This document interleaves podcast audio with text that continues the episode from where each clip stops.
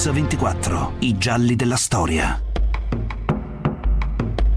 Achille Lauro è stato un personaggio estremamente controverso. Lauro faceva lavorare, forse ha avuto il difetto di fare lavorare troppo. La speculazione di, eh, di Lauro è stata, secondo me, eccessivamente criminalizzata, almeno rispetto a quello che poi è successo dopo chi non gli voleva bene metteva in giro le storie che prima dell'elezione gli dava una scarpa e poi gli dava l'altra dopo. Ritengo che eh, i partiti al governo abbiano voluto affossare con Lauro anche l'ultimo ideale monarchico. Aveva inventato il partito monarchico popolare. Dal punto di vista politico, uomo di grande spregiudicatezza. Lui dava del tuo a tutti, a De Gasperi, al Papa, a chiunque. La storia che raccontiamo oggi a Mix24 è quella di Achille Lauro, un imprenditore spregiudicato e il più ricco armatore che l'Italia abbia avuto. Proprietario di giornali, presidente del Napoli, sindaco plebiscitario della sua città, uomo politico acclamato e discusso, l'ultimo viceré di una città amata e tradita. E quella monarchica è l'avventura politica più fortunata del comandante due volte sindaco nel 53 entra in Parlamento con 680.000 preferenze. Una valanga di voti per chi deturperà Napoli col cemento e la corruzione, mentre regalava alla sua gente qualche illusione e un breve sogno. Ad aiutarci in questo racconto le testimonianze dei giornalisti Antonio Ghirelli e Andrea Geremicca, ex dirigente del PC, oltre alla voce del figlio Enrico.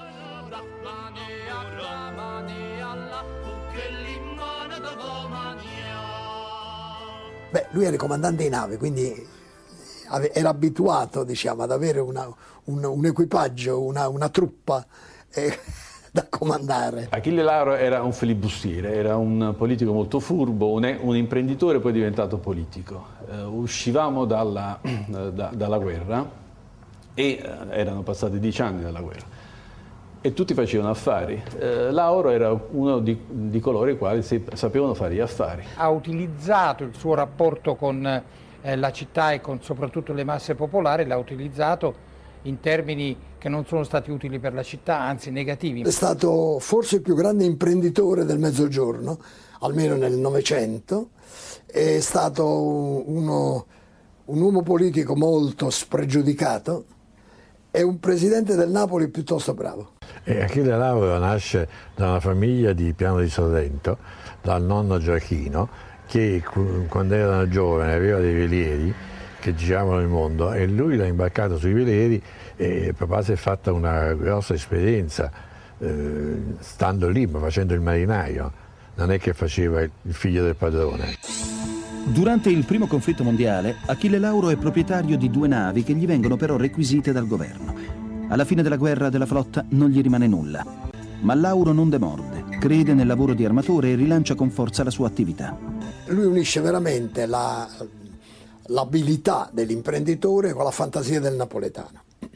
Lui stesso mi racconta una certa volta che nel 1924, non di più, lui eh, ha avuto un'intuizione, allora c'erano pochissimi telefoni e di notte c'era solo il telefono della posta. Lui andava ogni notte alla posta a telefonare verso le tre di notte e telefonava a Londra, dove aveva un agente alla borsa di Londra. E sulla base delle informazioni sui noli marittimi, lui basava i suoi affari alle otto e mezza, lui a Napoli, in Italia, era l'unico a sapere come andava, com'era l'andamento dei noli. Così è cominciata la sua fortuna e con un altro a, accorgimento, direi, che dà l'idea del... Lui ha si è chiesto, ma io mando una nave a Hong Kong per scaricare, per vendere una certa merce, ma perché non, non faccio contratti anche per la tratta di ritorno? In maniera che invece di fare un viaggio, praticamente come se ne facessi 4-5. Un'intuizione sulla quale il comandante costruisce la sua grande fortuna imprenditoriale. Come guadagnare il mio primo milione? Appunto viaggiando su queste navi è caricato facendo dei viaggi dall'Australia al Cile, dal Cile all'Italia, viaggi, viaggi di, grande, di, grande, portata, girando per Capo Horn, cioè, in mezzo ai ghiacci, erano viaggi molto fortunosi. Tra la fine degli anni 20 e il 30, in piena epoca fascista, Achille Lauro è in grande ascesa. Acquista il Lloyd e la sua flotta arriverà a contare 21 navi. Al primogenito Gioacchino si aggiungeranno poi la figlia Laura ed Ercole. Sono momenti di splendore imprenditoriale. Nel 1933 Achille Lauro, nel pieno della sua attività, si iscrive al fascismo. È l'ultimo anno utile, perché dopo quella data verranno chiuse le iscrizioni. Ma quali erano i rapporti tra lui e Benito Mussolini? Politici? Di amicizia? Di stima? Di interessi commerciali? O altro ancora? Di certo, quattro anni più tardi, Lauro fu costretto a pagare una multa di un milione per aver criticato in pubblico il ministro fascista Bonni. Papà è stato perseguitato dal fascismo e hanno premuto su di lui per, per eh, farlo iscrivere al partito. Lui fino a un determinato punto ha resistito e non si voleva iscrivere, poi dopo si è iscritto al partito. Achille Lauro del fascismo aveva questo, questo modo populistico di, di, dialogare con la folla, questo sì. Non, aveva, non, non era affatto interessato, né contrario assolutamente, non gliene fregava assolutamente niente, soltanto che naturalmente in quel momento era, era, un interlocutore obbligatorio per Mussolini sul piano proprio del, dell'impresa e, ed ebbe questo ruolo politico.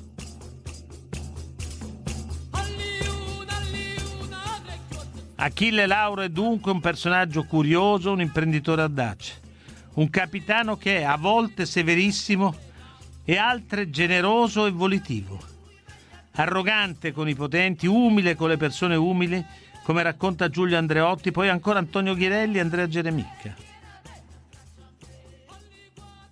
ambasciatore Guariglia, del quale fra l'altro, ed è così perché lo raccontò lui, una volta andò a portare un messaggio del re a Lauro e andò in casa sua e disse abbia pazienza, stai in terrazza a prendere il sole. Lui ebbe un po' di pazienza, poi non ne poté più e eh, salì in terrazza e lo trovò che prendeva il sole senza alcun uso di tessili così. e lui rimase un po' a disagio, ma Lauro mi disse no, e disse beh, eh, non avete mai visto uno come ha fatto Dio. Intanto nel 38 dai cantieri di Trieste vengono costruite da Achille Lauro le motocisterne Fede e Lavoro.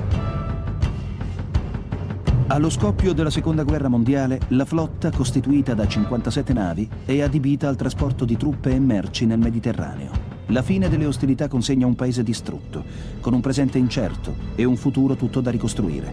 Sono ingenti i danni causati dai bombardamenti alla flotta Lauro. Delle 57 navi, ben 48 subiscono danni pesantissimi. Dal Duce, come parziale risarcimento, l'armatore napoletano aveva ottenuto la possibilità di acquisire il 50% della SEM, società che edita il quotidiano Il Mattino, che più tardi venderà, rimanendo in possesso solo di Il Roma. Lauro, attaccato dai quotidiani Il Giornale, Il Domani d'Italia e La Voce, come uomo ostile agli alleati, verrà arrestato con l'accusa di favoreggiamento al fascismo.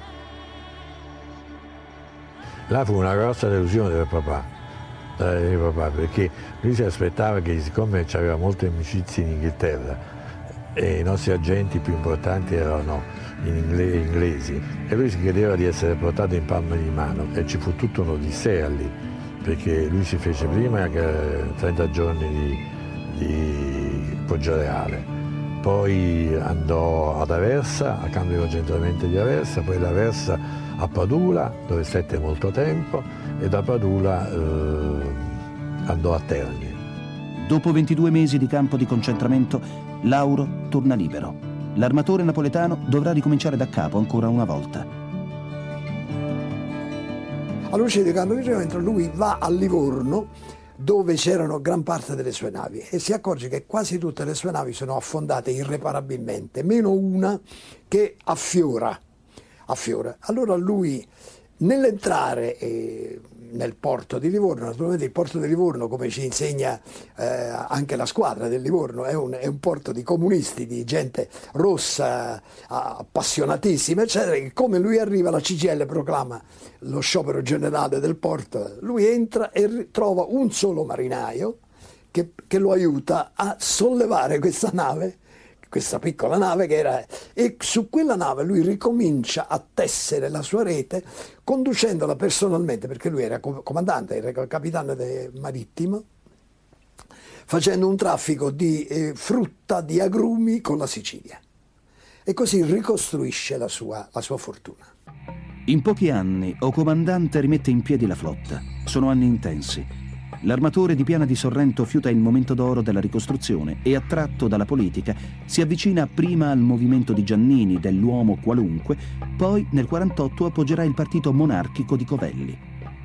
La città negli anni 50 usciva dalla seconda guerra, stava in una situazione di grande difficoltà anche da un punto di vista proprio economico, c'era una crisi eh, anche ideale e morale, si stava ricostituendo il paese nel dualismo nord e sud, di nuovo il mezzogiorno si preparava a, a fornire e a eh, facilitare il miracolo economico nazionale andando con le valigie di cartone al nord. Questo fatto aveva creato un tale stato di eh, malessere e di disagio nei cittadini napoletani che poteva anche esplodere in termini contro lo Stato, contro il sistema dei partiti, contro la democrazia, poteva diventare una esplosione di ribellismo incontrollato.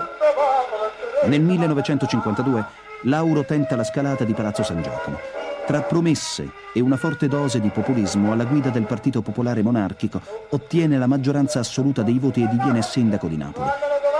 Il ruolo di sindaco di Napoli lo esercitò con un fascino, con un'attrattiva, poi naturalmente chi non gli voleva bene metteva in giro le storie che mh, prima delle elezioni gli dava una scarpa e poi dava l'altra dopo, io non so se questo fosse vero. Come sindaco lui ha fatto il sindaco perché era, era, era Napoli, rappresentava Napoli e quindi gli è stato utile per la sua popolarità, per, per i suoi affari anche.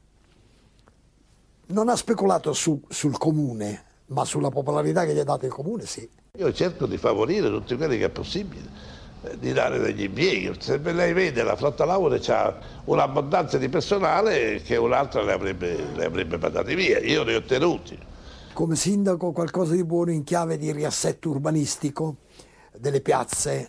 Per esempio Piazza Municipio deve in gran parte a lui con un'operazione, l'abbattimento dei lecci contro cui noi gridammo come se fosse Buchenwald. Come, in realtà lui creò un, un, grande, eh, un grande, spettacolo, ecco, perché aveva il culto, aveva la, il genio dello spettacolo. È uno dei momenti più delicati, ma anche esaltanti del capoluogo partenopeo. Lauro continua a fare il sindaco e grazie a un record di voti ottenuti con il partito monarchico porta in Parlamento 40 deputati. Sono anni in cui la città cambia aspetto nel bene e nel male e sarà Lauro a determinare il nuovo volto urbanistico della città. Ancora i giornalisti Antonio Ghirelli e Ermanno Corsi. Fu, ci fu questo massacro urbano contro il quale invano eh, le forze di sinistra e allora i sindacalisti eccetera tentarono di opporsi. Eh, furono create dei nuovi bellissimi quartieri residenziali in collina tra Posillipo, via Petrarca, eccetera, strade e, e, case stupende, ma per, grandi, per, per, ricchi, per miliardari, insomma, non per la gente del popolo. quindi creandosi situazioni insopportabili di vita per la grande quantità del popolo napoletano, per la maggioranza del popolo napoletano. Napoli aveva subito più di 130 bombardamenti perché? Per la sua posizione strategica nel Mediterraneo. Quindi prendere Napoli era come cambiare più velocemente le, le, sorti del secondo conflitto mondiale, almeno qui eh, in Italia. Quindi la città era uscita con, eh, in condizioni di devastazione totale. E questo Lauro lo capì, tant'è vero che avviò tra le prime opere diciamo, di bonifica eh, il, la ristrutturazione del rione Carità, che però doveva diventare la City e invece di diventare la City londinese è, è diventato un ammasso di edifici eh, che hanno creato sotto forme diverse nuova invivibilità. Non è che lui abbia speculato personalmente perché non ne aveva bisogno, però ha tenuto mano ad una, una società di amici, eccetera, che hanno, diciamo che hanno sbagliato completamente la speculazione edilizia. O comandante è al massimo del suo splendore. Dopo la morte della moglie Angelina sposerà la giovane Miss Eliana Merolla. E ora eh, sono passato a seconda nozze, ho preso una ragazza, una giovane donna, molto giovane, molto bella, almeno a parer mia era molto bella, la quale quando ha conosciuto me era, era fidanzata eh. e l'ho incontrata la sera sotto, sotto il portone qua. La, la, perché venivo a chiedere aiuto. L'incontro fu fatale per lei. Soldi, potere, informazione locale con il giornale Roma, tutto nelle sue mani. L'ascesa dell'armatore napoletano sembra inarrestabile. Quindi è la volta del calcio. Lauro si impadronisce del Napoli e acquista il celebre Jepson. La città è in estasi, popolo e tifosi sono con lui. La presidenza del club negli anni 50, come oggi, come tra vent'anni, è una grande leva di promozione sociale e politica, eh, perché non è soltanto il biglietto di favore, la tessera di favore, il posto di favore, è la grande popolarità, eh, finché va bene. ma al massimo dello splendore qualcosa nell'aurismo comincia a non girare nel verso giusto. Lauro, che a livello locale era in forte competizione con la DC di Silvio Gava, tende ad avvicinarsi ad Alcide De Gasperi. L'intreccio con la politica, se da un lato ha rappresentato anche una parte delle fortune dell'armatore, dall'altro ne determinerà anche gli insuccessi. Ad un certo punto però la democrazia cristiana ebbe la sensazione che il fenomeno eh, della destra monarchica, della destra fascista meridionale fosse assorbito. Fosse assorbito sì, per merito del miracolo italiano, per merito di queste riforme, per merito dell'azione dei partiti popolari e dei sindacati. In questo quadro riformistico eh, finalmente fu possibile annientare il potere politico di Lauro mandandogli semplicemente un'ispezione ministeriale dalla quale risultarono o fecero risultare disordini nell'amministrazione municipale. E così per questioni amministrative, di bilancio, l'allora ministro Tambroni pronuncia in Parlamento l'8 dicembre del 57 un duro atto di accusa nei confronti della gestione Lauro. Il comune viene commissariato, ma Lauro non cede. E gli anni 70 lo vedono ancora in sella. Non è più sindaco ma siede in Parlamento prima con i monarchici, poi col Movimento Sociale.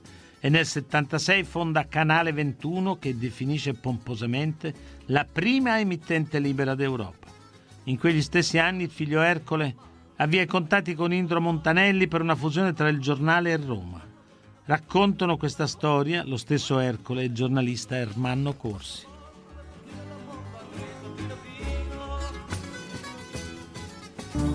Lauro non cede e gli anni 60-70 lo vedono ancora in sella.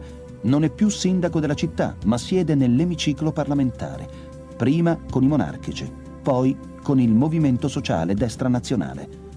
E così, per dare forza alle sue ragioni politiche, Lauro con Andrea Torino nel 1976 fonda Canale 21, quella che pomposamente viene definita dai due editori la prima emittente libera d'Europa sono gli anni in cui il figlio Ercole avvia i contatti con Indro Montanelli per la fusione tra il giornale e il Roma. Io feci un accordo con Montanelli.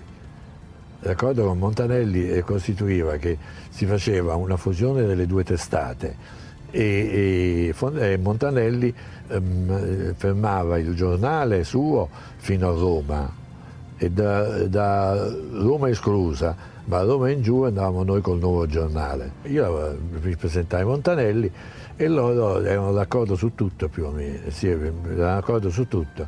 Io felice e contento, all'ultimo momento c'era la questione almirante.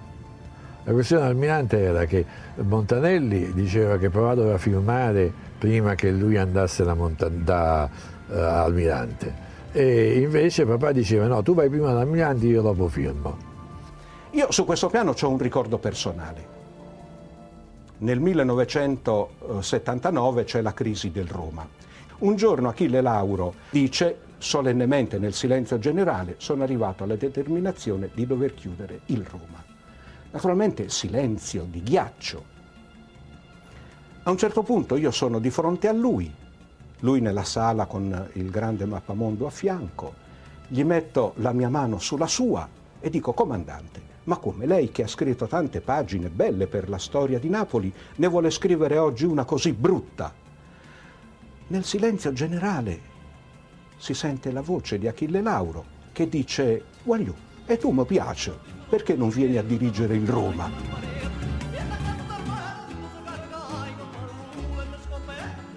Ma gli anni Ottanta sono segnati dalla difficoltà imprenditoriale di Lauro. Prima il fallimento del Roma, poi quello dell'intera flotta. Ascoltiamo la testimonianza di Simonetta Marsiglia, commissario liquidatore della flotta. Con le prime difficoltà economiche eh, si è scontrato con la voglia delle banche di non aiutarlo. Non si è mai capito se è stato un fatto politico o se invece le banche veramente in quel momento hanno pensato di non poter più contare su Achille Lauro, grosso armatore, e quindi di non rientrare dei loro soldi. La politica in questa um, mancanza di volontà di salvare la flotta Lauro ha, pesato moltissimo, flotta, e non si capisce perché, perché poi la flotta Lauro era un bene per il paese, perché oltre i 2 milioni, i 2.000 dipendenti, c'era un indotto enorme, perché lavorava tanta gente intorno a questa flotta. Il 15 novembre dell'82, a 93 anni, muore Achille Lauro. Tutta la città di Napoli si stringe intorno al suo eroe di quelle navi, di quegli aneddoti, di quell'epoca così difficile e travagliata, restano solo ricordi e montagne di carte bollate in tribunale. Di Achille Lauro rimangono moltissime critiche e qualche affettuosa e doverosa rivalutazione. Hanno collaborato ai gialli della storia Francesco Anzalone e Antonella Migliaccio. Le puntate di Mix 24 si possono riascoltare sul sito www.radio24.it nella pagina dedicata a questa trasmissione.